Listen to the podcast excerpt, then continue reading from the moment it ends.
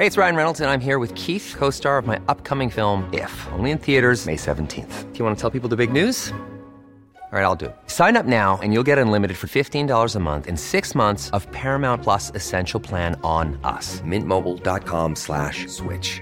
Upfront payment of $45 equivalent to $15 per month. Unlimited over 40 gigabytes per month. Face lower speeds. Videos at 480p. Active Mint customers by 531.24 get six months of Paramount Plus Essential Plan. Auto renews after six months. Offer ends May 31st, 2024. Separate Paramount Plus registration required. Terms and conditions apply if rated PG. Ryan Reynolds here from Mint Mobile. With the price of just about everything going up during inflation, we thought we'd bring our prices down.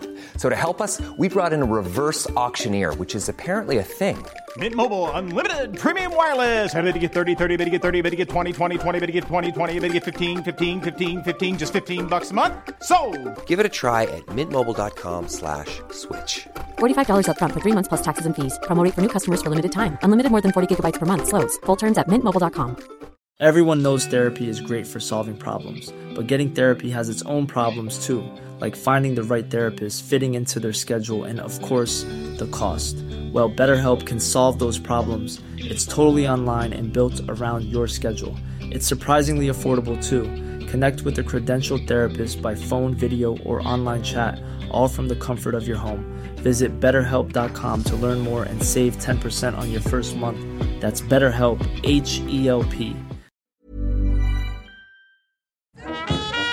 Bienvenue sur le podcast du raisin et des papilles, le podcast qui vous parle du vin et de l'art de vivre en Alsace. Le bon vin, celui que tu bois avec tes copains, celui qui te donne des émotions. Vous aurez aussi nos coups de gueule et nos coups de cœur. Ouh là là On va faire le trou normand, le calvadis sous les graisses, l'estomac se creuse et il n'y a plus qu'à continuer. Ah bon Voilà, monsieur. Oui. Mais que- comment on boit ça? Du sec. Hum, Attendez. Moi c'est Mika, Moi, c'est Adrien. bienvenue dans cet épisode de raisin et des papilles. La première des choses, puisqu'on est le 1er janvier, on va vous souhaiter une bonne année. Bonne année. Bonne année à tous, on vous souhaite les meilleures choses, santé, paix, amour, argent. Faites-vous plaisir, mais surtout, buvez du bon vin. Alors aujourd'hui, c'est une journée un petit peu spéciale, puisque nous sommes aujourd'hui à Epfig, entre ciel et terre, dans le centre de l'Alsace, le domaine Ostertag et de ces domaines qui caractérisent à eux seuls l'héritage, la transmission. Le domaine Ostertag est au vin ce que Verlaine est à la poésie et ce que Léo Ferré est à la chanson française. Bonjour Arthur. Bonjour à vous. Merci de nous inviter. Merci d'avoir accepté de participer aux épisodes 5 et 6 du raisin et des papilles. Je crois que c'est ta première grande interview. Oui, il y avait, il y avait 180 degrés euh, l'année dernière. On a eu quelques, quelques, quelques, quelques médias sont venus, mais c'est ma première euh, centrée sur moi, on va dire. Alors moi j'ai lu l'article euh, justement de 180 degrés, j'ai trouvé très intéressant. D'ailleurs je l'ai relu, euh, j'ai un peu révisé avant de venir parce que euh, pour moi c'était un grand moment d'avoir le domaine of Startag. Je t'avoue que c'était dans ma wishlist, c'est comme les enfants quand ils font la lettre du Père Noël et l'avoir aussitôt pour moi c'est plus un honneur. Alors c'est aussi le premier podcast que je fais et personnellement avec bah, un vigneron que je connais qu'à travers des vins, mais pas personnellement puisque bon bah Florian j'ai eu déjà fait des soirées avec lui, Jean-Yves aussi, donc c'était assez facile. Donc on est tous les deux euh, un peu dans l'inconnu. Euh, ça va bien se passer. Je n'en doute pas. Moi je voudrais parce que bah, tu as repris, me semble-t-il, en 2018. Ouais, officiellement, euh, premier millésime 2018. ouais. D'accord, mais tu as tu as déjà un passé. Alors euh, tu m'as dit en off que tu étais plus un citadin qu'un rural. Tu as vécu quelques années à Strasbourg. Tu n'as pas gambadé à travers les vignes. Non, ou très peu. Euh, bah parle-nous de toi. Moi, j'aimerais, j'aimerais que tu te présentes un petit peu, voilà, qui tu es, quelles sont tes passions. Je crois le Racing Club de Strasbourg en fait partie. C'est même plus une passion, c'est, c'est, ça coule dans le sang. On va gagner des auditeurs avec ça. c'est ça. Euh, non, mais écoute, moi, je, j'ai 27 ans. En fait, la raison pour laquelle je suis citadin, c'est que mon père a, a, a, très rapidement eu le, le besoin de, de partir se- s'oxygéner l'esprit euh, et le, le- l'idée de vivre sur place au domaine ou vivre dans le village, euh, c'était très étriquant pour le, étr- étriqué pour lui, trop étriqué. Donc du coup, il allait, il allait, il a, il a vécu pendant plus de 20 ans ou 25 ans à Strasbourg. Et euh, du coup, moi, je suis arrivé, euh, je suis né à Strasbourg. Donc c'est pour ça que les, les souvenirs de, de j'ai des souvenirs de vendange, veux, c'est des souvenirs de bosser les samedis. J'ai pas la, le lien au vignoble comme d'autres, euh, d'autres générations qui ont vu leurs parents au soir pendant longtemps. Ou moi, mon père, quand il faisait la route, il arrivait à la maison, c'était un, un homme. euh, il avait tourné la page, quoi. Donc on parlait pas de, on parlait pas du boulot. J'ai très peu de souvenirs en fait de mon père en, en boulot. Si j'ai 2003 en tête parce que c'était un peu là. On était en vacances et c'était mon anniversaire et il était paniqué parce qu'il s'est rendu compte que les vendanges étaient la semaine prochaine, qu'il fallait rentrer rapidement. Mais toi, sinon, j'ai jamais été trop impacté par euh, par les par les histoires ou l'ambiance du travail. D'accord. Et euh, quels sont, qu'est-ce qui te caractérise à part le vin? Quelles sont tes passions? Bon, les passions, il y en a un paquet. Euh, écoute, moi, je, je comme t'as t'as dit, je suis un grand fan de foot depuis euh, depuis plus petit. C'est un truc qu'on a partagé avec mon père, euh, enfin et qu'on partage encore. Euh, J'aime bien la musique aussi, même si je suis pas. mon plus grand défaut, c'est que je n'ai j'ai une mémoire qui est très mauvaise. Donc les morceaux, les vins, l'art ou les, les films sont des choses que, qui m'impactent sur le moment. J'en garde un souvenir euh, au fond de moi, mais je suis incapable de ressortir un nom ou une. Sinon la musique. Après, euh, je suis un bon vivant. euh, j'ai- découvert ça. On avait une bande de potes euh, au lycée qui s'est forgé et on buvait déjà sacrément des canons à l'époque. Et on était déjà sacrément dans le critique. Moi, j'ai le souvenir de mon père qui rentrait le week-end avec ma mère et qui disait mais c'est quoi ça? Oh, C'était dégueulasse. euh. Il disait mais tu sais tu sais ce que c'est ça? Non, mais c'était pas bon. Et parce que tous les potes piquaient dans les dans les dans les caves euh, les caves de leur père et c'était et on s'est un peu forgé comme ça, tu vois. Donc tu fait ton identité avec tes potes. Ouais, c'est ça, ouais. Et dans l'ignorance totale, parce qu'il y avait personne pour nous dire ça, ça vaut euh, 80 balles la bouteille ou 45. euh, On y allait, juste on prenait des trucs et on buvait ça avec un peu de comté ou avec des accords qui marchaient absolument pas, mais c'était et des choses qu'on a beaucoup aimées. Je me souviens qu'il y avait une sorte de. Il me semble que le, le plus mémorable, c'est un pote qui avait ramené une côte rôtie des années 80 de.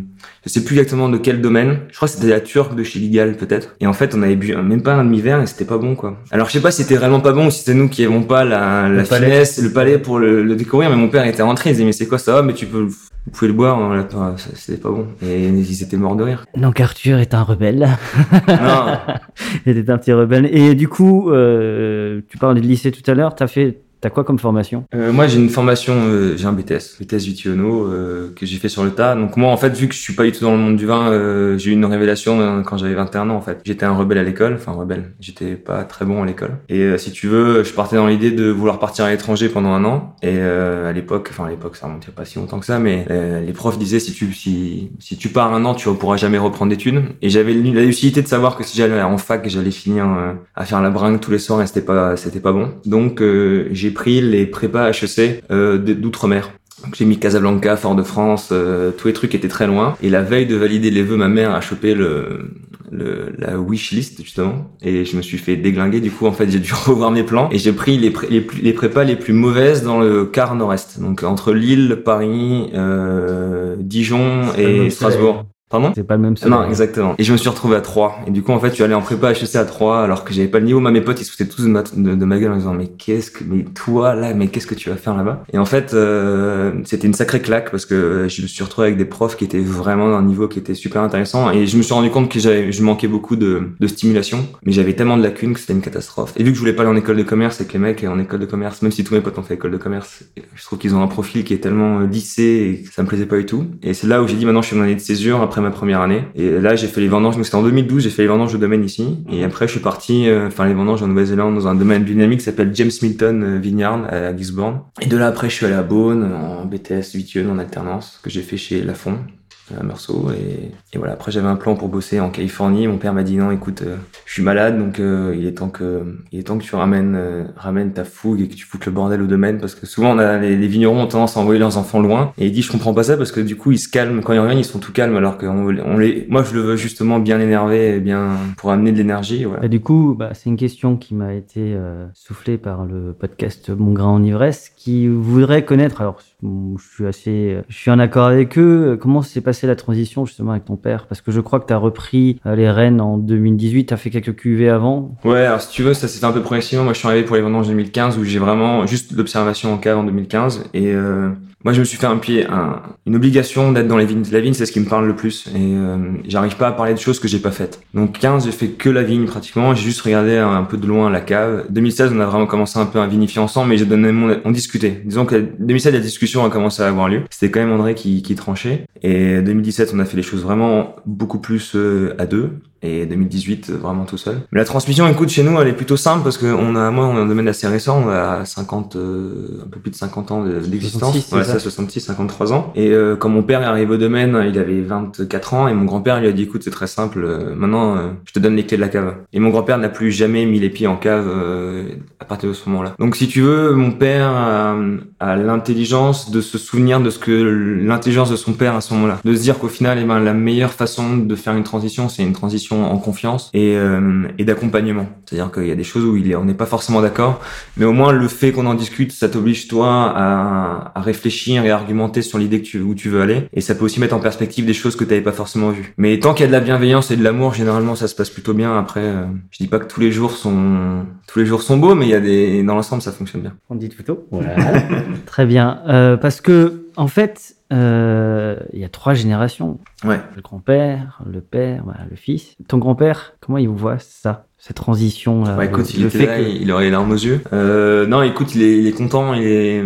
Vu que je suis arrivé assez tard, si tu veux, de... donc moi c'est à 2012 j'ai commencé à m'intéresser à ça, et eux depuis 2009 je leur disais non moi je veux pas faire de vin. Et vu que j'ai pas eu de pression de mon père de me dire fais du vin, fais du vin, euh, ils partaient dans l'idée que le domaine allait s'arrêter euh, là. euh, qu'ils allaient aller à la retraite et qu'ils arrêtaient le domaine. Non, mon grand-père, c'est quelqu'un qui, est, qui a une confiance absolue dans le futur et dans le, dans toute chose.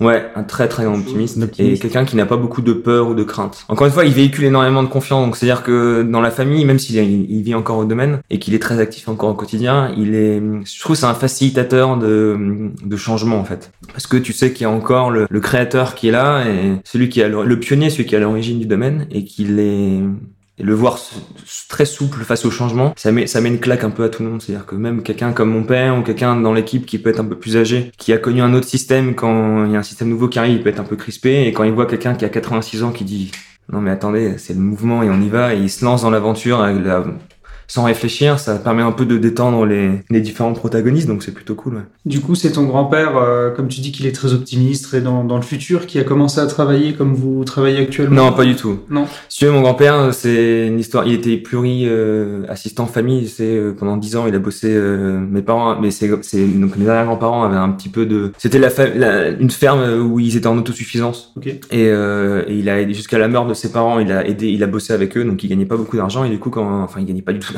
Et quand ils sont installés, ils ont, ils ont, ils ont, enfin, ils ont acheté cette la bâtisse où on est, qui était appartenait, qui appartenait à un vieux mara- maraîcher. Et ils ont vécu pendant de longues, longues, longues années dans, des, dans un niveau de, de pauvreté assez importante. Et en fait, lui, il avait un style de vin où c'est, c'est pas un artiste. C'est un, c'est un, un pionnier, mais c'est pas un artiste. C'est-à-dire que il, on se rend compte maintenant de la charge de travail qu'il faut pour lancer un domaine. Il faut restructurer des vignes, il faut, il faut une force, il faut une force de, une puissance de travail, une force de conviction qui doit être très forte. Mais c'était pas un artiste, donc les vins, il les faisait de manière, euh, c'était de manière très, très, très classique. Et en fait, lui, il vendait que en, que au comité d'entreprise. Donc, tu vois, même dans la manière dont il, il avait pas une haute estime du vin qu'il faisait. C'était, au début, il était apporteur en raisin, après, il a fait sa propre bouteille. Et c'est vraiment mon père qui est arrivé et qui, qui a un profil complètement différent de son, de mon grand-père qui a commencé à vraiment à amener ce côté. euh, tu faisais référence avant euh, à Verlaine, si je me si je me trompe pas, et c'est quelque chose qui ça c'est mon père s'est construit là-dedans dans la poésie. Et du coup il a vraiment eu à cœur de de, de vraiment laisser libre cours à sa à sa créativité et à son côté artiste qui je pense à l'époque euh, dans les années 80 ou même un peu avant c'était pas forcément très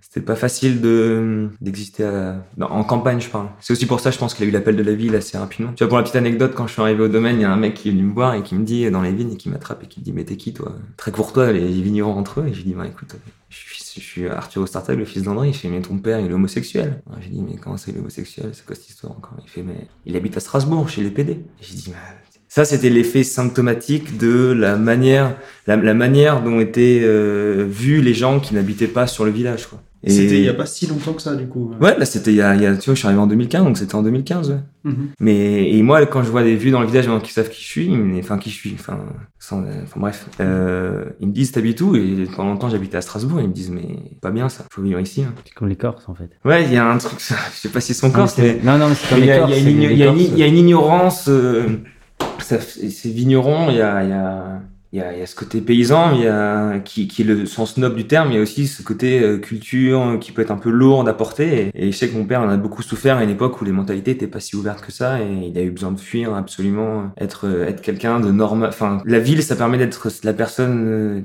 On, est au milieu de plein de monde et on peut être la, on peut être la personnalité qu'on veut. Je pense que quand on est, moi je je le subis pas parce que j'ai vécu à Strasbourg, mais je pense qu'on vit dans un petit village pendant 15 ans, 20 ans, tout le monde se connaît quoi. Donc on a, on est déjà un peu catégorisé, on n'arrive pas à avoir ce, cet élan de liberté qui permet de, se libérer. Mais quel regard toi tu portes sur euh, l'ascension? Parce que André Ostertag, hein, c'est connu, c'est euh... parce que finalement tu es un peu comme certains artistes, je pense notamment au Fils de Long, euh, à l'idée, etc. Et c'est un peu ça qui euh, bah, ont un nom mais doivent se faire un prénom. Certains y arrivent, beaucoup n'y arrivent pas. Euh, comment toi tu vois un peu ce Est-ce que est-ce que tu as la trouille en fait? La trouille, je sais pas. Moi, je dirais, je dirais que j'ai eu la chance d'avoir des les bons gènes de mon grand-père. Je suis plutôt un éternel optimiste et en fait, je me pose pas trop la question. C'est-à-dire qu'au final, euh, les vins, ils sont. Je pars du principe que c'est on fait des vins de personnalité. Donc, étant donné que la personnalité change, les vins vont forcément changer, même si je suis je suis euh, au plus profond de moi-même marqué par les vins de mon père. Le style de mon père est un style qui qui fait énormément écho en moi. Donc, je me propose je me pose pas trop la question et les, les, les, je sais que forcément quand il y a un changement il y a toujours pas des critiques mais il y a toujours des gens qui disent ah, c'était mieux avant c'était mieux ci c'était mieux ça. C'est pas grave j'ai 27 ans euh, je me dis que j'ai j'ai une vie j'ai une vie devant moi pour me réaliser et au final c'est me réaliser moi qui est important. Et j'ai fait une promesse quand je suis revenu domaine c'est que je leur ai dit que je revenais pas parce que il fallait je me sentais obligé de revenir pour perpétuer une certaine tradition parce que nous on est tous dans la tradition sienne d'être vigneron depuis 10 générations. Et que si maintenant et eh ben dans 15 ans ou dans 20 ans ou je sais pas il y a un année où je perds la flamme de d'animer ce domaine là pour une raison X ou Y je, j'espère encore dans, à cette époque-là avoir le, le, recul de me dire que c'est, il faut passer ou faire autre chose, quoi. Quelle vision tu as sur le travail de ton père? Alors, euh, au-delà du fait que c'est justement ton père, ce qui est normal, donc forcément les émotions. Tout après, comme dit, la, la difficulté, c'est que moi, pendant longtemps, mon père, je savais, enfin, je me rendais pas compte de ce qu'il faisait. Donc euh, c'est seul. Pour petite anecdote, je me suis retrouvé en classe avec euh, avec Jean Krahenweiss, donc le fils de Marc, en, en première, et euh, lui il avait des t-shirts euh, avec les trucs du domaine, euh, et c'est lui qui m'a fait qui m'a fait prendre conscience de sa manière le l'image que pouvait avoir mon père ou le domaine dans le monde du vin. Parce que lui, il était vraiment euh, dans le domaine, donc il a une connaissance accrue de, de, de ce monde-là. Et moi, pendant longtemps, on partait en vacances. Dès qu'on partait en vacances, c'était pour du boulot. Euh, on faisait, ma mère et moi, on faisait, euh, on faisait une semaine de vacances. Mon père, il faisait des dégustations le soir. Jamais pris la pleine mesure de ce qu'il était, mais c'est après maintenant que je suis là et que je vois un peu la, la, la... d'où il vient. Je me rends compte que ça devait être vraiment un ovni, un ovni, et ce qu'il a fait, c'est absolument incroyable. C'est même pas tant là où il est, c'est la manière dont il a construit et qu'il a et qu'il a su qu'il a su se, dé, se réaliser lui-même en fait. Je pense que le vin, ça a, ça a été une forme de, de, de révélateur des personnalités et c'est ça qui est entre vents et marées, il a, il a su se, se, enfin, se, réaliser. se réaliser. ouais. Je vois que tu as des, des, tableaux un petit peu partout là autour, donc c'est ton père, je pense, qui les a installés du coup, son côté artistique. Ouais, bah en fait, si tu veux, c'est là où c'est. Moi, je dis souvent, mes deux parents sont artistes parce que ma mère est artiste peintre et en fait, ils sont, euh, j'ai plus les dates exactement de quand ils sont mis ensemble, mais je pense que l'un et l'autre ont une importance cruciale dans le travail, enfin ils se sont auto-renforcés et, euh, et, donc du coup tu vois là ma mère, c'est là on voit des, vieilles peintures, des peintures qui datent, qui ont été réalisées il y a une vingtaine d'années. Elle a beaucoup travaillé sur le vivant, le vivant des pieds en fait, qui sont comme des, qui sont comme des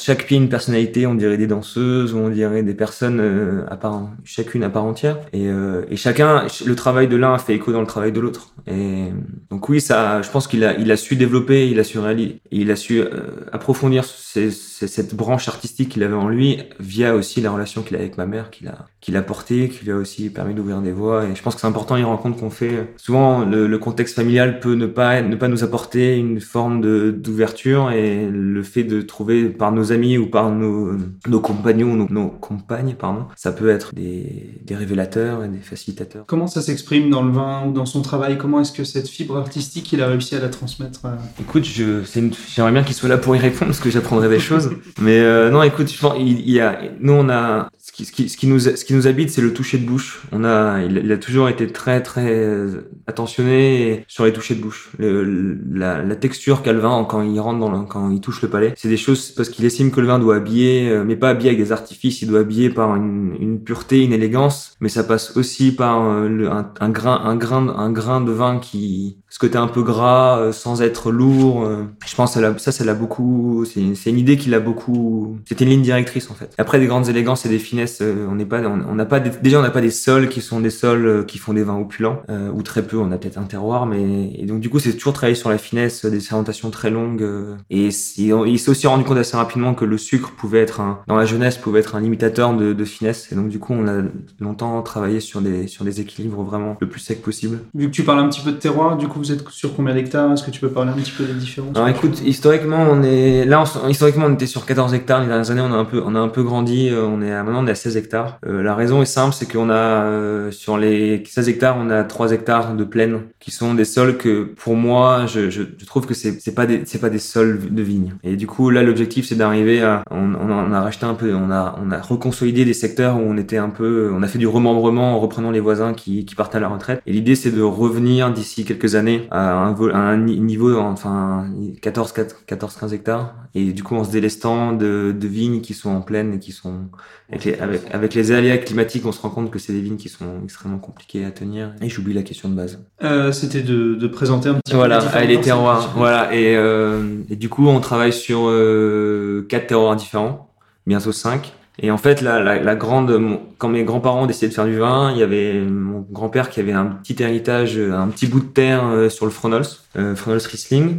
Enfin, Fronols, euh, qui fait le Fronols Riesling du coup. Et ma grand-mère qui avait également une, euh, euh, une petite parcelle de vigne sur le Munchberg Grand Cru. Et du coup, en fait, quand ils ont commencé à, à se lancer dans le vin, ils ont voulu acheter un petit peu agrandir. Et à cette époque-là, c'était le mode, c'était la, c'était la, mode des vignes euh, 300 mètres de long, plat, facilement mécanisables. Donc les vignes qui coûtaient pas cher, c'était les vignes en coteaux. Et à cette époque-là, ils ont vraiment, ils ont pu acheter un, grand nombre de vignes sur le Grand Cru Munchberg. Et du coup, en fait, on a, et ça, c'est le poumon, c'est l'âme du domaine, elle vient de là. C'est qu'on a une chance, c'est que ils ont pu, ils ont pu, avec leurs faibles moyens, prendre des vignes qui en fait sont des, dans des terroirs qui sont absolument fantastiques. C'est incroyable cette marge de l'histoire qui, qui, qui change complètement. C'est pour ça, tu vois, qu'il y a, y y encore des, il y a encore des terroirs qui sont euh, pas très connus ou qui méritent d'être plus connus. Là, je pense notamment euh, à, au vignoble d'Albé, par exemple, le seul vignoble de haute monte, enfin considéré comme montagneux en Alsace. Et euh, alors, il y a une dynamique qui est en train de se mettre en place avec des jeunes. Nous, on a la chance d'avoir 20 arts là-bas. euh, c'est assez compliqué de travailler sur place, mais je me dis que ce terroir-là, dans peut-être dans 20 ans, il va se révéler encore davantage. Et du coup, je pense qu'il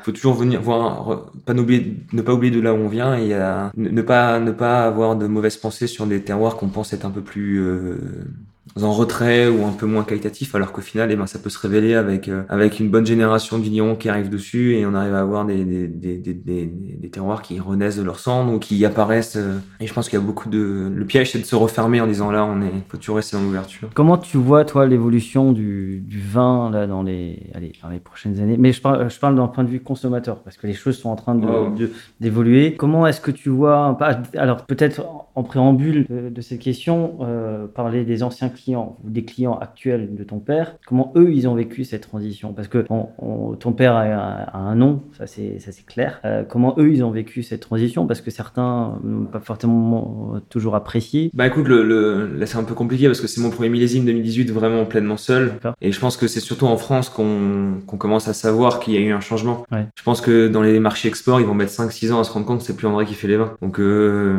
ça là-dessus, euh, l'export c'est différent. Mais après en France, euh, je pense qu'il y a beaucoup de clients qui ont aussi été enfin qui sont fascinés, qui ont aimé les vins de par la, la manière dont l'histoire du domaine, du fait qu'on était déjà un peu à contre-courant. Enfin André a été à contre-courant quand il a commencé à faire du vin. Et du coup au final, je pense que si maintenant eux ils ont je pense qu'ils sont assez ouverts au changement.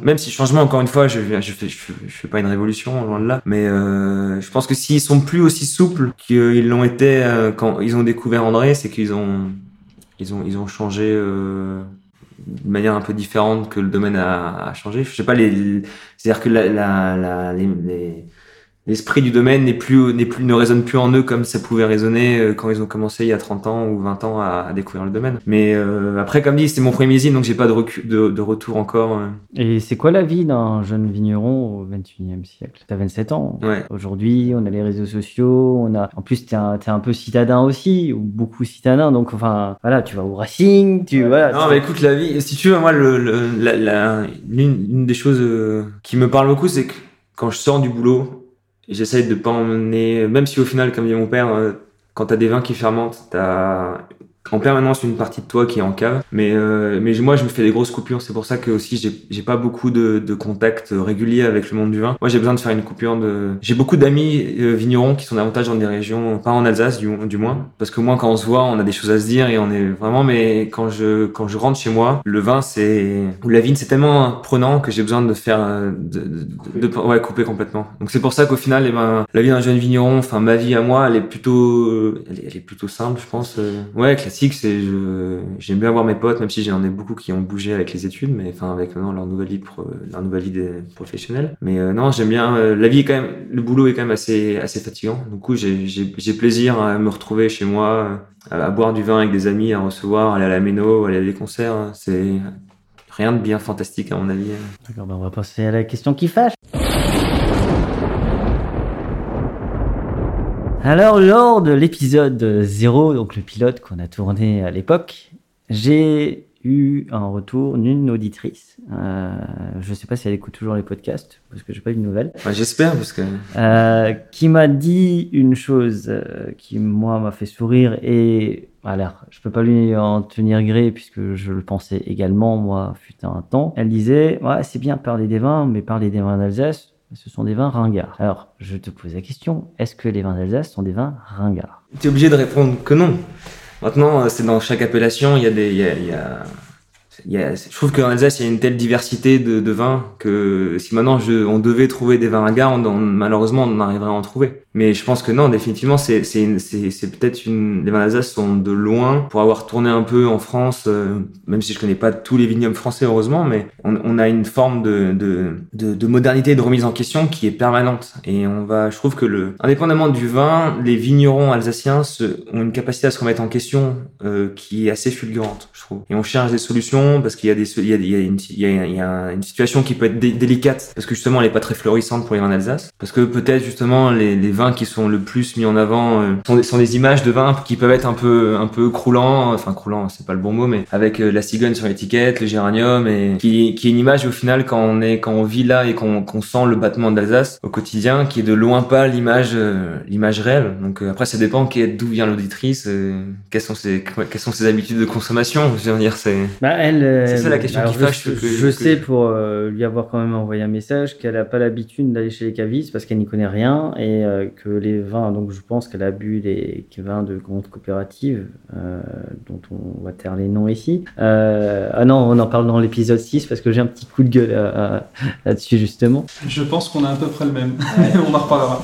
Bah voilà, après, c'est vrai que bah, souvent, euh, les vins d'Alsace disaient mal, mal au crâne, euh, mais n'étaient pas forcément. Moi, je buvais les sylvaner qui. Tu vois, mal au crâne, c'est. Moi, je pourrais en discuter souvent avec mon père. Mal au crâne, ça vient. Alors, c'est l'explication de mon père et mon grand-père s'est battu pour ça d'ailleurs. C'est qu'à l'époque, c'était mis en bouteille, c'était vendu par les par les négociants belges et euh, principalement les vins d'Alsace. Et du coup, eh ben, ils, ils étaient mis en bouteille à Paris. Donc, apparemment, ils tabassaient le, de soufre les vins pour que le voyage se passe bien. C'était mis en bouteille et c'est pour ça que euh, à l'époque de mon grand-père, ils sont. euh, alors, c'est pas mon grand-père seul évidemment. Il y en avait, j'ai oublié les noms. euh, un paquet qui se sont battus pour que l'Alsace soit mis en bouteille en Alsace. Et c'est pour ça que c'est l'unique région en France, si je dis pas de bêtises, où euh, le, pour pouvoir revendiquer appellation Alsace, il faut que ce soit mis en bouteille et même d'être étiqueté en Alsace avant d'être euh, vendu. Et ça venait justement pour lutter contre cette euh, qui était une histoire qui, qui vient d'une d'une problématique qui était réelle, que les vins étaient principalement mis en bouteille euh, à Paris. Qui sont tes clients aujourd'hui? Parce que c'est vrai qu'on a tendance à penser que bah, justement les Alsaciens boudent un petit peu leur vignoble. Toi, est-ce que tu arrives bien à vendre euh, au niveau local? Est-ce que tu exportes euh, quasiment tout? Euh, Comment Euh, alors nous, à l'heure actuelle, on doit être à 40% euh, France. Alors la part de l'Alsace là-dedans, je, je pourrais pas trop te dire. Euh, et après, on est 60% export dans différents marchés, mais je crois qu'il y a quelques années, on était bien plus en export que maintenant, et qu'on on est en train de se rééquilibrer petit à petit. Mais c'est vrai que la problématique de de vouloir euh, toucher le public alsacien est, est quand même quelque chose qui est important parce que si on regarde toutes les grandes régions viticoles, euh, ils ont déjà des ambassadeurs. Moi, je parle plus d'ambassadeurs que de consommateurs. C'est-à-dire qu'un bourguignon, quand il va euh, voir des copains en Loire euh, ou n'importe où, il va, il va ouvrir une tête de Bourgogne. euh, quand c'est Noël, il va ouvrir une tête de Bourgogne. Alors que les Alsaciens, souvent, c'est vrai qu'à Noël, ils ont tendance à une tête de Bordeaux ou autre chose que d'Alsace. Et c'est plus c'est plus le côté non fédérateur et non ambassadeur de, des Alsaciens qui peut poser, qui peut, peut poser problème. Comment on pourrait améliorer ça? Alors, Justement, le- ce podcast, il est aussi destiné Ouais. à ça, faire changer les mentalités. Moi-même, je pensais que les vins d'Alsace, bah, m'ennuyais un petit peu, quoi. Euh, alors j'ai pas toujours bu de bonnes choses non plus, mais. euh, Non, mais c'est c'est c'est une, c'est une question. Si seulement j'avais la solution, là, ça serait. Ou si quelqu'un a la solution dans un podcast, euh, moi je l'ai. Enfin, moi, j'ai la, j'ai la certitude qu'avec des discours bah, comme ceux de Florian, les tiens, euh, il y en a d'autres, il y a quand même une vague de jeunes vignerons qui arrivent, euh, et qui, moi, tous les jours, quand je me lève, je me dis, ça va être. euh, Enfin, moi, je suis content de vivre cette époque-là avec ce podcast-là, parce que j'ai l'impression qu'on est au début de quelque chose. Ouais, mais tu peux. Les, les vignerons euh, de la génération d'avant ont aussi fait beaucoup pour le vin d'Alsace. C'est-à-dire qu'au final, c'est, t'as l'impression que ça va dans le bon sens, mais euh, tu vois, mon père, quand il a commencé, c'était déjà, euh, c'était un- une situation qui était différente. Elle a sacrément évolué parce qu'il y a des, il y a y a plein de vignerons de la génération de mon père qui ont fait des choses super et qui ont, qui sont portés étendard d'Alsace. Et, euh, et du coup, là, ça, il y a une autre génération qui arrive et qui va encore pousser plus loin. Est-ce que c'est cette génération-là qui va arriver à faire que ça se révèle complètement ou pas? Je sais pas. Mais, mais je peux, moi, je peux pas, je, je peux pas, euh, je suis pas forcément d'accord sur le fait que c'est, il y a des choses quand même qui, ont été faites avant par des domaines et des vignerons qui ont soit pas eu de suite ou des vignerons où il y a maintenant une suite maintenant qui, qui ont été très porteurs. Euh, Le problème, c'est que l'Alsace pas porte, ne porte pas d'image. Donc, au final, les vignerons, quand on voit les vignerons qui sont des vignerons qui portent l'Alsace, c'est des vignerons qui se portent d'abord eux-mêmes. Et je pense que si tu veux, quand tu vas dans une, dans un, dans un restaurant, tu vas d'abord ouvrir la carte des vins, tu vas dire, ah, je vais prendre, j'ai envie de boire un, un Loire, un vin de Loire. Après, tu te poses la question, est-ce que tu veux plutôt aller en Anjou, plutôt aller à Sancerre? Et là, tu vois la liste des vignerons qui sont sur la En Alsace, tu bois plus, euh, tu bois un Beckartweg ou t'as envie de boire, euh, tu bois un Dice, tu bois un Alberman. C'est, tu bois, tu bois plus l'identité d'un vigneron que l'identité d'une région. Parce que euh, l'une des grandes complexités qu'on a et grandes richesses surtout, c'est que en plus des terroirs, qui est déjà quelque chose d'assez d'assez d'assez gros, mais il y a aussi les styles de vin qui sont tellement différents. Euh, là, j'espère qu'il n'y a pas beaucoup de bourguignons qui écoutent, mais tu goûtes les vins à Meursault, à Puligny, il y a y a des différences de terroir, mais le style de vin est, est quand même dans assez assez semblable. On, on on part pas de tout à rien. Et je pense que ça, on n'arrivera jamais à le régler. Et je pense qu'il faut pas le régler parce que le régler, ça veut dire qu'il faut uni- uniformiser d'une certaine manière la manière de faire. Et ça, je trouve, c'est la plus, c'est l'une des plus, des choses les plus, les plus, les plus, les plus, les plus domm- dommageables à faire. Parce que là, justement, cette richesse-là qu'il faut préserver. Et après, arriver à l'harmoniser, ça, c'est, c'est ça où la clé, la clé est là. Mais cette génération, enfin ta génération, alors bien sûr, il y a une ancienne génération a fait avancer certaines choses, mais aujourd'hui, on a quand même une conscience écologique qui est différente. Il y a quand même un retour un peu au terroir, au patrimoine qui commence à revenir. Alors, faible dose, hein, on, peut, on peut améliorer les choses. Et c'est justement là où j'ai l'impression qu'il y a un changement aussi de, chez le consommateur, puisqu'il il mange de plus en plus local. Euh, alors, on peut toujours faire mieux, évidemment, et il fait toujours attention à ce qu'il boit. Alors, d'une part par la législation, mais aussi peut-être parce que commence à se dire, bah, si je vais chez le caviste, ou si je vais chez le vigneron, parce qu'en Alsace, l'avantage c'est que les 20 bandes, t'as as, des vignobles. C'est plus dans ce sens-là que vous êtes peut-être à, à la jeunesse d'une histoire qui est un petit peu différente et qui est enclin dans, dans l'écologie. Parce qu'il y a, si je prends 97, quand, euh, quand tu prends Julien Meyer, etc., au début, quand ils faisaient les vins nature, on, les mecs, on les a appris pour des, pour des fadas. Moi, je parlais avec euh, Dice, on l'a pris pour un fou, le type. Bah, En 20 ans, tout- tout- tous les voilà. précurseurs ont été Voilà. pris pour des fous. Alors qu'aujourd'hui, finalement, bah, ils avaient peut-être raison sur. Ah, mais ils ont, ils ont, ils ont, ouvert, ils ont ouvert des portes pour les, les gens qui sont, enfin, pour, pour, pour l'Alsace, c'est- évident. Mais là où, ce qui est intéressant dans ce que tu dis, c'est que je pense que le, le, la grande chance de l'Alsace, c'est que les nouvelles, les, les jeunes, notre génération, c'est elle qui va, qui, qui, qui va changer la dynamique. Et moi, je suis ravi de voir que euh, les, les, les, les jeunes, les, de, je sais pas, de 15 ans à 30 ans, ça, ça boit beaucoup de vin. Et, et ça, c'est plutôt bon signe. Alors après, chacun, euh, je pense, un peu comme la politique, hein, chacun commence euh, un style de vin et tout le monde va commencer avec un vin qui va, qui, va l'habiter, qui va lui apprendre des choses. Après, ça, on évolue avec le temps. Donc il y a ceux qui commencent euh, avec un père qui est grand fan de Grand Bordeaux, donc ils vont, ils vont, ils vont aimer le vin vers le Bordeaux et peut-être que cinq ans plus tard, eh ben, ils vont découvrir des choses qui vont leur mettre une claque. Et au final, tout est bon pour commencer à sa, sa culture du vin et commencer son chemin initiatique. Et je pense que c'est ça qui, c'est ça qui est le fond, le changement. Tu vois, quand en Allemagne ils disent qu'ils ont peur parce que les jeunes ne boivent plus de bière ils préfèrent boire des vodkas.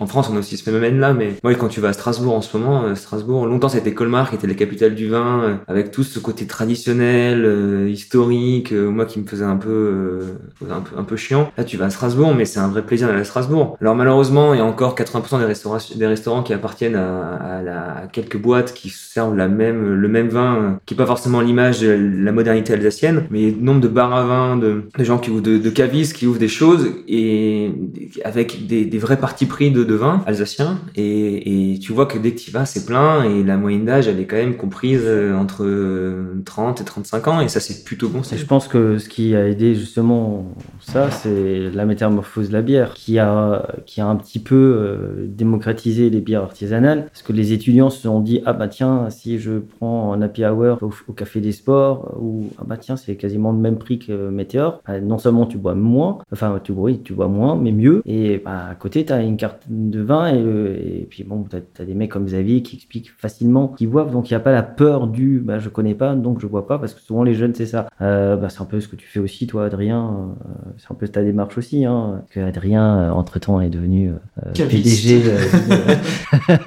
Euh, voilà, c'est c'est vraiment ça. Et toi, toi par contre, euh, c'est un petit peu différent puisque euh, quelque part, le vin nature, parce que tu es fan de vin nature, euh, ce que, pour moi, ce que tu fais est essentiel parce que euh, bah, ça revient euh, en fait dans le monde rural. Parce que souvent, on dit les vins nature, c'est très bobo, c'est très citadin, c'est très. Alors que finalement, toi, tu retrouves.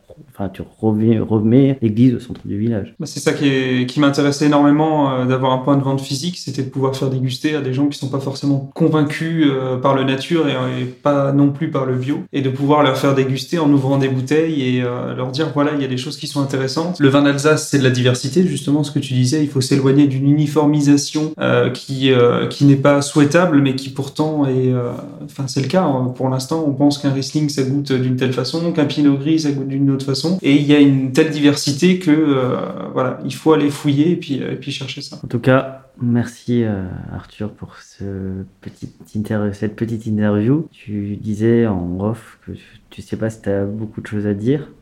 Je pense qu'il est temps qu'on entende ta voix. Merci Arthur. Merci à vous. Place à la dégustation.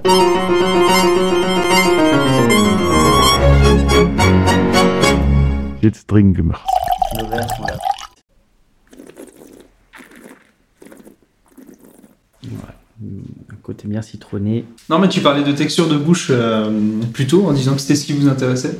Et moi c'est vrai que sur l'aromatique je suis peut-être un petit peu moins porté aussi. Et, euh, je trouve que c'est vraiment très ample dès, dès le début de bouche en fait euh, pour le Riesling. C'est vraiment très intéressant. Ça prend vraiment toute la place. Il y a une grosse finale aussi. Donc c'est c'est Il est super. long en bouche, hein. il, est, euh, Ouais. il est aromatique. Il est, Bah là je l'ai encore. Ouais. C'est une fraîcheur, c'est. euh, Voilà, là, là, on est sur Riesling et Jardin 2018. Alors l'idée, l'idée de cette cuvée, c'est un peu, c'est un peu un blind de, de plein de parcelles différentes. Donc on est vraiment sur l'idée de faire un vin où il y a pas, for- il y a des terroirs qui ont soit pas assez de caractère pour sortir en tant que tel, soit comme on disait précédemment des, des parcelles de plaine qui sont quoi qu'il arrive pas assez qualitatifs pour faire un vin avec euh, avec une grosse personnalité. Et euh, donc l'idée c'est vraiment de faire un vin, euh, enfin notamment un Riesling. On travaille sur, là on travaille davantage sur le cépage que sur le terroir Mhm. où c'est d'essayer d'essayer de faire quelque chose de croquant mais en même temps d'habiller euh, pas insipide euh, avec euh, avec des travails sur fermentation pour amener ce, ce, ce gras cette structure en bouche enfin ce toucher de bouche plutôt après millésime 2018 c'est quand même un millésime. Euh, moi mon père me dit que pour un premier millésime j'ai commencé avec le, sûrement le pire parce qu'il dit que c'est il a jamais vu un millésime aussi aussi euh, aussi galère. Donc là cette année on a fait beaucoup de déclassements. J'ai fait énormément de déclassements. Donc là on a du déclassement de de Munchberg de Eisen- enfin, de tous les crus. Euh, soit ça a été déclassé ça a été soit déclassé à la vendange euh, parce que on estimait qu'il y avait des des rangs qui étaient on est très précis dans les dans les dans les éche- dans les prélèvements dès qu'il y a quelque chose qui nous plaît pas on déclasse et après ça a aussi un peu un peu été déclassé en, en, en cave parce qu'il fallait amener vraiment c'était il fallait ramener une structure et donc du coup on a déclassé un petit peu encore C'est étonnant parce que c'est la première fois que j'entends quelqu'un dire que 2018 c'est un mauvais millésime. Mauvais millésime, non, mais euh, c'est un millésime on est quand même sur des très très sur, sur une grande générosité de grappe et quelque chose de fermenticible qui était un peu délicat. Il y a beaucoup de gens qui ont des qui sont fait piéger par des volatiles très hautes, des fermentations un peu compliquées. Euh, moi, je suis arrivé un peu à passer entre les gouttes. Il y a quelques, il cuvées qui en ont un peu souffert. Mais euh, quand tu sors le 17, qui est un millésime euh, d'une concentration et d'une équilibre des acidités qui est phénoménal, et maintenant, ce qu'on disait pré- en off, autant quand ça a été mis en bouteille, c'était compli- compliqué à lire, et là, au printemps, ça s'est révélé, et je pense que ça va être un millésime qui, est- vraiment un très grand millésime dans les années. Autant 18, c'est on est sur un, équilibre de, de bouche qui est très très différent, je trouve. Les acidités sont beaucoup plus discrètes tout en étant présentes. Euh, c'est des, des, des, vins qui sont beaucoup plus gourmands, beaucoup plus euh, euh, faciles à la compréhension. Donc du coup, c'est juste que c'est un peu perturbant quand tu passes de l'un à l'autre. C'est vraiment deux, ça sera vraiment deux millésimes qui seront très très différents. Donc c'était euh, c'est toujours assez surprenant. Enfin moi c'était mon premier millésime donc c'était aussi un peu surprenant de ne pas retrouver euh, euh, des, des marqueurs de 17 qui m'ont qui m'ont construit en 18. Donc du coup il a fallu complètement remettre en question pour retrouver des, des, des marqueurs et des points qui te permettent d'avancer dans la dans la vinification. Et t'as combien de Rising différents dans ton, sur ta carte? En cuvée? Oui. Ouais, on a un paquet, on doit être à 7 ou 8. Il y a de quoi dire. Ouais, sur les 16 hectares, on doit être à on On doit va être, refaire une dégustation. Hein. Ouais. on, doit, on doit être à 50 50% de Riesling nous en production. D'accord. Ok. Tu as parlé d'un travail euh, sur les fermentations pour apporter ce côté gras. Qu'est-ce que tu fais justement en fermentation? Bah déjà nous on est en on est en on est en levure indigène complète, euh, sans pied de cuve. Euh, mon père faisait des pieds de cuve, ça c'est le, le principal changement que j'ai fait, c'est que mon père faisait un pied de cuve de de ses propres mous euh, et qu'il incorporait quelques jours après. Euh, moi je je veux pas ça pour une raison simple, sans rentrer dans le côté technique parce que même moi je le maîtrise pas com- complètement. Les les sucres sont sont sont transformés en alcool par une succession de familles de levures. Une levure, il y a une famille de levures qui travaille entre 0 degré et 1 degré d'alcool, entre 1 degré d'alcool et 1 degré 5. C'est très grossier ce que je dis. Hein. S'il y a des s'il y a des spécialistes, je vais me faire je vais me faire incendier en commentaire. Et du coup, je trouve ça dommage de mettre un pied de cuve qui va déjà arriver avec 5 degrés d'alcool et qui va du coup peut-être empêcher la, la le travail des toutes premières souches de levure. Je trouvais que d'un point de vue euh, complexité, ça pouvait euh, plus il y a de monde qui y travaille, plus je pense que ça ramène de la complexité. Mais ton père faisait des pieds de cuve parce qu'il il avait peur que ça parte pas en fermentation ou c'était pour Ben non, mais il a eu des, il a eu par le par le passé, il a eu des des, des, des vins qui sont partis euh, qui sont partis vite en sucette sur des fermentations 100% indigènes. Mais moi je pense que là nous on a on a en fait notre 20e année de biodynamie. Euh, je pense que quand il a commencé à faire de l'indigène total, enfin complète, il de, il était pas encore tout à fait en bio. Donc je pense que les risques dans la fleur euh, levurienne dans la vigne déjà à la bas à la bas- à l'origine étaient différentes. Donc je pense que moi je prends un peu moins de risques en faisant ça. Mais bon après il faut quand même suivre, euh, il faut quand même être attentif être, être attentif. Et qu'est-ce qu'on mange avec ça? Déjà, on le boit, ça. C'est- ça, c'est. Moi, je suis plus un, Moi, je le un- mettrais un bien, buveur euh, qu'un mangeur. Je le mettrais bien sur, le- sur des poissons ou euh, pourquoi pas des plats un peu peut-être un peu plus exotiques. Ouais, Hein, sur un petit plat thaïlandais ce serait, ouais, exactement. ce serait plutôt pas mal, moi je trouve. Parce que là, t'es dans la jeunesse du Riesling, donc t'as aussi ce côté un peu les, le côté aromatique que nous, on n'est pas des grands défenseurs, mais t'as quand même, le, le Riesling est un cépage aromatique, euh, là, tu as dans sa jeunesse, après, ça commence un peu à le, il s'en, il s'en, il s'en allège dans les, dans les années à venir, mais c'est sûr que pour, euh, que sur les, les, les poissons, ça marche bien. En tout cas, place au deuxième vin.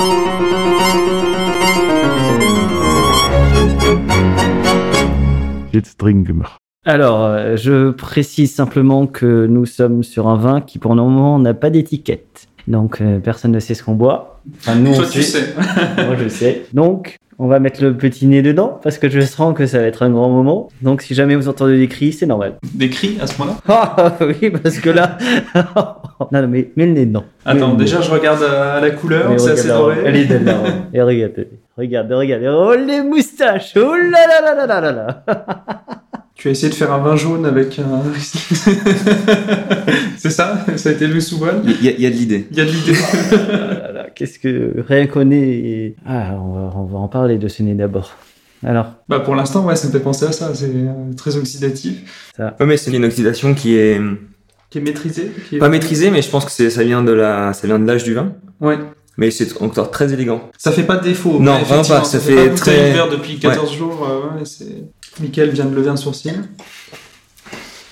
Il y a le sourcil qui frétille. c'est ça. oh l'extase Pardon du mot, mais c'est jouissif là. Ça, c'est de la torture pour les auditeurs. Ça. Oh là là, messieurs, dames, franchement, je vous invite vraiment à tester, goûter, à l'aveugle ou pas au final. Mais qu'est-ce que c'est bon Ah là, je pars plus sur un vieux vin que sur un vin euh, élevé en Ah oui, oxydation.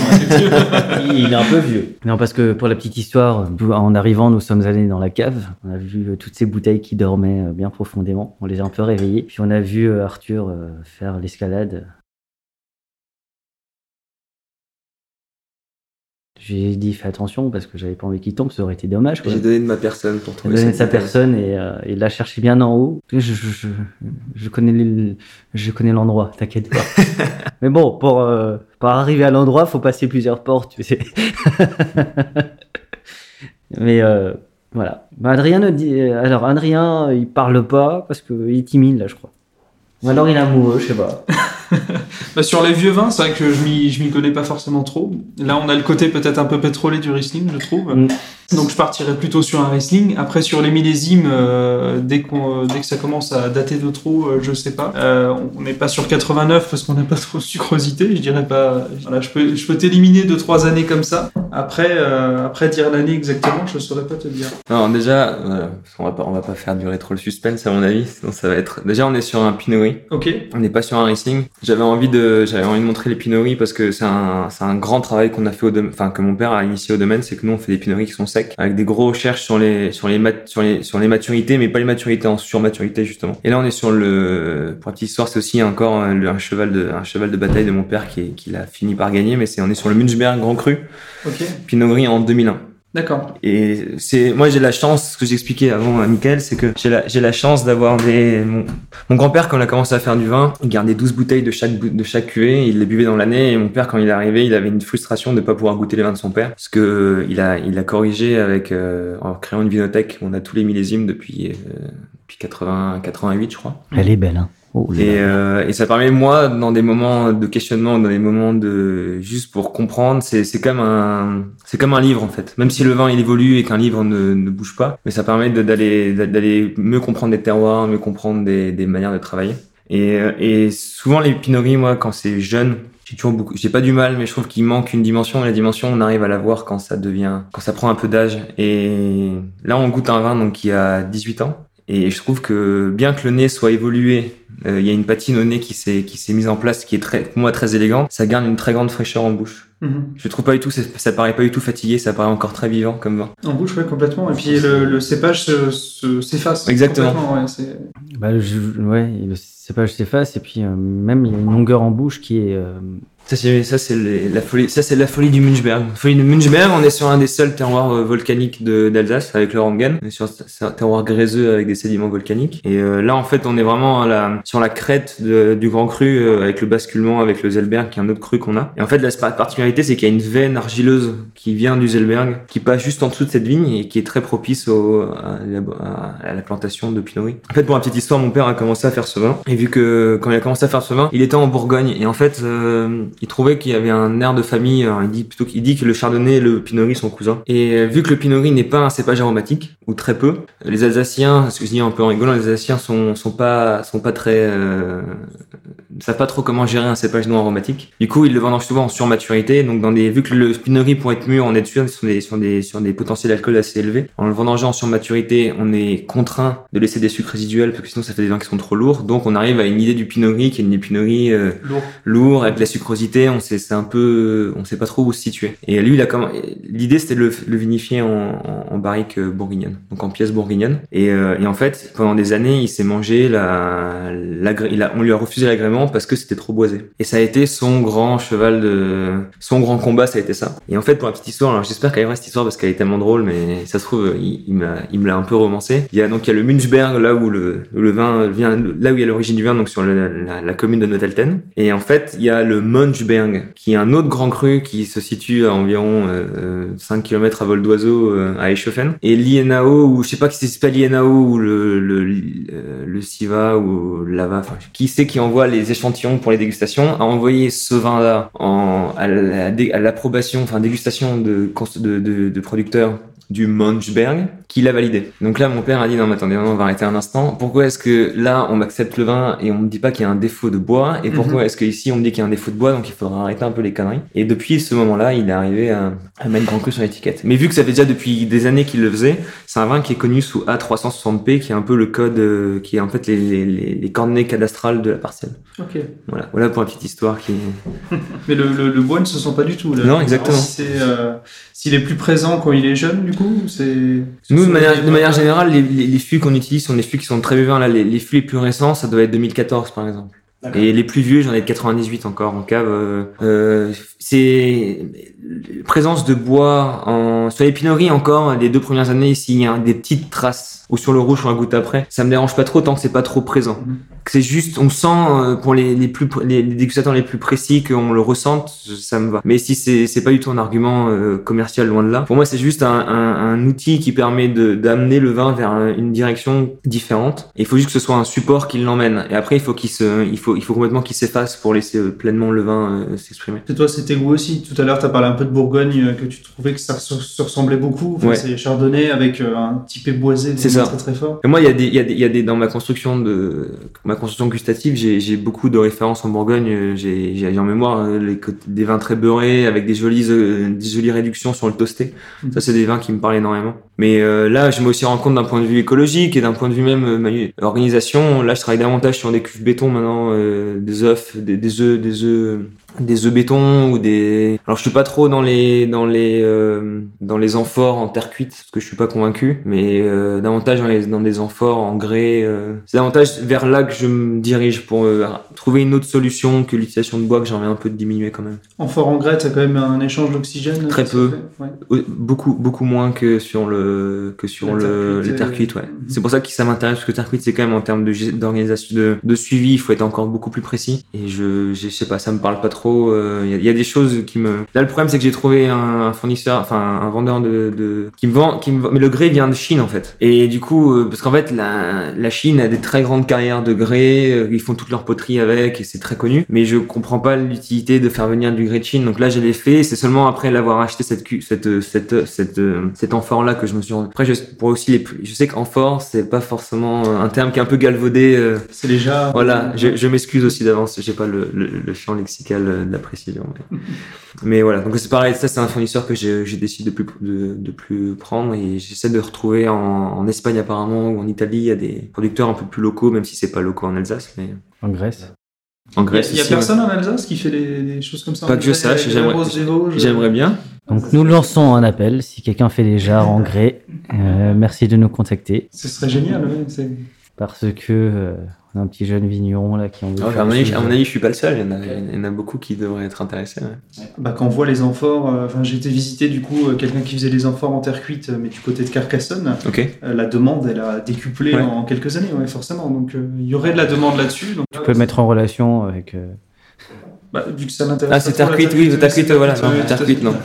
Après, c'est toujours pareil, hein, le, le- c'est comme les bouchons. On voit la qualité des bouchons, c'est, c'est quand même grandement, euh, a grandement diminué parce qu'il y a une demande accrue de la, de la consommation mondiale. La demande mondiale a augmenté. Le bois, c'est pareil. Je pense que les fûts que mon père achetait il y a 20 ans ou que les bourguignons achètent sont pas la même qualité que les fûts maintenant. Et tu penses qu'un jour tu vas enlever les bouchons et mettre des bouchons.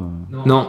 Ça c'est un ça c'est un truc que je suis pas prêt de j'ai beaucoup de collègues et vignerons amis qui le font et c'est quand je leur demande les arguments pour lesquels ils le font c'est des arguments qui ne me il y a, y a j'ai jamais quelqu'un qui m'a pu expliquer que le diam ou qu'une capsule euh, un capsule en verre il y a il y a il y a, il y a quand même du résidu il y a quand même un bout de en plastique qui pour rendre her- hermétique c'est quand même un dérivé du pétrole. J'ai pas trouvé quelque chose de plus naturel que le que le que le que le liège. Le problème du liège c'est que la consommation a tellement la demande mondiale a tellement augmenté que euh, la, la manière de gérer les forêts complètement catastrophique c'est à dire que les, lièges euh, de des forêts de chênes c'était au Portugal ou dans le coin de Perpignan. C'était des chaînes très spécifiques, mais avec une croissance beaucoup plus lente. Donc, d'un point de vue économique, euh, ils n'arrivaient pas à faire. Donc, ils ont remplacé ça par une variété qui pousse beaucoup plus vite. C'est comme tout, on est tellement loin dans une direction que maintenant on commence, tout le monde commence un peu à se poser des questions de comment revenir à des choses et donc du coup il, commence, il faut payer le prix maintenant. Par contre. Le prix a augmenté et du coup il y a des différences assez, assez accrues. Mais moi je trouve qu'un vin, euh, quand je bois un vin comme on l'a, on le boit un vin de 2001, je m'attends à avoir un vin qui a une histoire, qui a, qui a poursuivi son chemin. Si c'est pour mettre un diam et que le vin il est pas bougé euh, ou très peu pendant pendant 18 ans, moi je trouve ça dommage parce qu'il y a des y a des histoires qui se racontent. Et là là d'une certaine manière, je pourrais aller chercher le cahier de vinif de mon père de 2001, j'aurais toute l'ADN du vin avec le rendement, avec euh, le jour où ça a été récolté en jour fruit ou autre, euh, s'il y a eu beaucoup de filtration, pas beaucoup de filtration. Et ça, ça me permet d'apprendre quelque chose, de voir un peu l'évolution. Au niveau de, de, la saisonnalité dans les vignes, tu as aussi un cahier comme ça qui te dit, bah tiens, là, il y a eu une forte pluie en avril. Ah oui, oui, on, est, on, est, on, a, on a vraiment des, on a vraiment, on a vraiment des suivis qui sont, qui sont, qui sont grands. Ouais.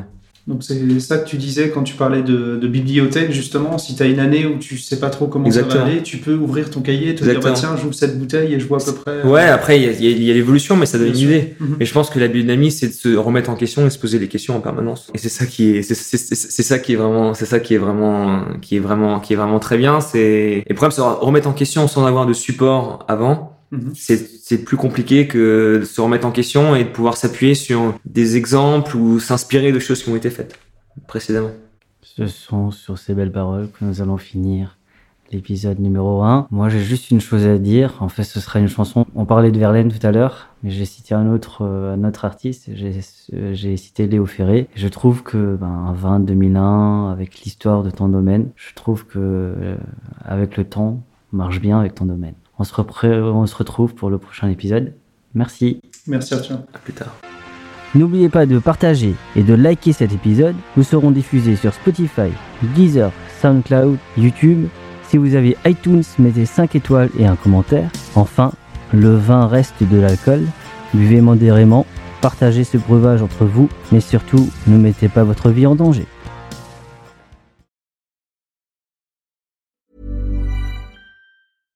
Mom deserves the best, and there's no better place to shop for Mother's Day than Whole Foods Market. They're your destination for unbeatable savings, from premium gifts to show-stopping flowers and irresistible desserts. Start by saving 33% with Prime on all body care and candles. Then get a 15-stem bunch of tulips for just $9.99 each with Prime. Round out Mom's menu with festive rosé, irresistible berry chantilly cake, and more special treats. Come celebrate Mother's Day at Whole Foods Market.